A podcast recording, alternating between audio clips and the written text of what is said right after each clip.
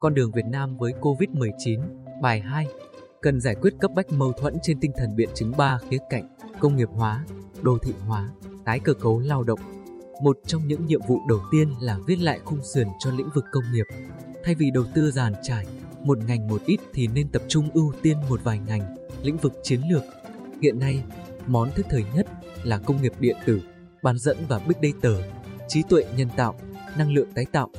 Với tiềm lực hiện tại chúng ta không thể ôm đồm tất cả các ngành kể trên, chỉ nên chọn một vài ngành có lợi thế, ví dụ năng lượng tái tạo hay dữ liệu lớn. Đây là một số ngành Việt Nam có thể cạnh tranh. Về khái niệm công nghiệp hóa cũng cần được giải thích rõ ràng. Liệu công nghiệp hóa có phải là tỉnh, huyện nào cũng phải có khu, cụm công nghiệp, hay công nghiệp hóa là tăng tỷ trọng công nghiệp trong cơ cấu nền kinh tế? Thực tế cho thấy, không phải cứ mọc lên nhiều khu công nghiệp, nhà máy sẽ giúp chuyển đổi cơ cấu nền kinh tế một cách thực chất.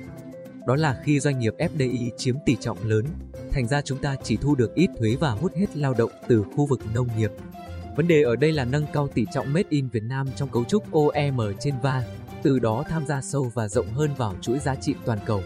Có thể lấy nhiệm vụ phụ trợ cho Samsung làm mục tiêu, bằng cách nâng cao tỷ lệ nội địa hóa, qua đó học hỏi, hấp thu công nghệ tiên tiến trong lĩnh vực công nghiệp điện tử. Đây là con đường mà Trung Quốc đã đi rất thành công.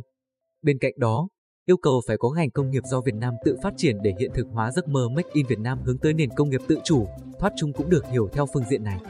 Nguyên nhân và kết quả của quá trình trên chính là chuỗi cung ứng do Việt Nam làm chủ hoàn toàn hoặc phần lớn. Có như vậy, nền kinh tế mới sản sinh ra giá trị thặng dư lớn hơn gia công, xuất khẩu, tích lũy của cải để đạt được trạng thái hùng cường, thịnh vượng.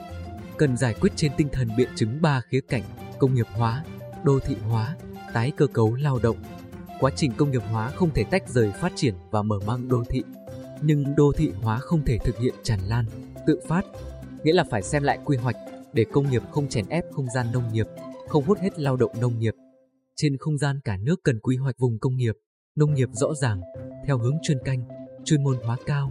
Thực trạng cho thấy sự phát triển công nghiệp hiện nay theo khuynh hướng tự phát, địa phương nào cũng có dấu hiệu công nghiệp nhưng bản chất bên trong lại là nông nghiệp. Nhiều nơi bỏ quên sở trường nông nghiệp chạy theo sở đoàn công nghiệp. Trong quá trình này, phân phối lao động nên được phân luồng từ đầu. Luồng di cư từ nông thôn về thành thị làm mất cân đối cơ cấu lao động giữa các khu vực kinh tế. Muốn thay đổi diện mạo nền nông nghiệp nhất quyết không để chảy máu lao động.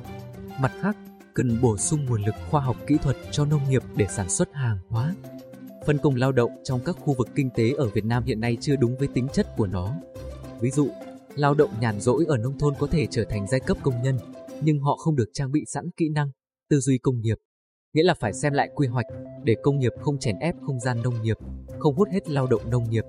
Trên không gian cả nước cần quy hoạch vùng công nghiệp, nông nghiệp rõ ràng, theo hướng chuyên canh, chuyên môn hóa cao. Thực trạng cho thấy sự phát triển công nghiệp hiện nay theo khuynh hướng tự phát, địa phương nào cũng có dấu hiệu công nghiệp nhưng bản chất bên trong lại là nông nghiệp. Nhiều nơi bỏ quên sở trường nông nghiệp chạy theo sở đoàn công nghiệp. Trong quá trình này, phân phối lao động nên được phân luồng từ đầu. Luồng di cư từ nông thôn về thành thị làm mất cân đối cơ cấu lao động giữa các khu vực kinh tế. Muốn thay đổi diện mạo nền nông nghiệp nhất quyết không để chảy máu lao động. Mặt khác, cần bổ sung nguồn lực khoa học kỹ thuật cho nông nghiệp để sản xuất hàng hóa. Phân công lao động trong các khu vực kinh tế ở Việt Nam hiện nay chưa đúng với tính chất của nó. Ví dụ, lao động nhàn rỗi ở nông thôn có thể trở thành giai cấp công nhân, nhưng họ không được trang bị sẵn kỹ năng, tư duy công nghiệp,